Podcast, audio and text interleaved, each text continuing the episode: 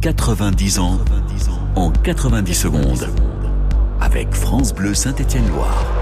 Sous la houlette de Christophe Galtier, qui a obtenu son diplôme d'entraîneur professionnel de football en 2011, dans une promotion où figurent les anciens Verts Patrice Carteron, Olivier Pantaloni, Jean-Luc Vasseur et Laurent Huard, les Verts remontent doucement mais sûrement la pente.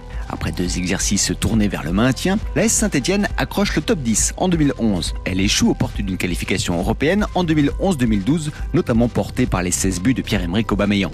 Désormais, l'objectif est de poursuivre cette ascension, de ramener le club en Coupe d'Europe. Durant l'été 2012, Romain Amouma, Mustapha Bayalsal, Renaud Coad, mais aussi Johan Molo et le Brésilien Brandao rejoignent le Forêt. La saison débute par deux défaites, mais les Stéphanois redressent vite la barre, au point d'atteindre le podium au soir de la 15e journée. Une autre ambition commence à poindre. Après deux tours de Coupe de la Ligue gagnants face à Lorient et Sochaux, les Verts parviennent à éliminer le PSG, grand favori de l'épreuve, au tir au but. En demi-finale, Lille tombe également au terme de cet exercice où Stéphane Ruffier impressionne dans les buts. Le 20 avril, une marée verte envahit le Stade de France pour la finale face au Stade Rennais. Un seul petit but de Brandao suffit au bonheur des Verts. 32 ans après son dernier titre de champion de France de D1, 8 ans après son sacre en Ligue 2, la SS ajoute enfin une ligne à son palmarès. Le lendemain, la liesse populaire irrigue tout le centre-ville. Des dizaines de milliers de supporters fêtent leur héros qui remontent la Grand Rue dans un bus à Impérial.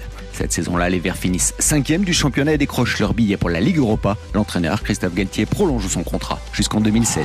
90 ans en 90 secondes. À retrouver sur FranceBleu.fr.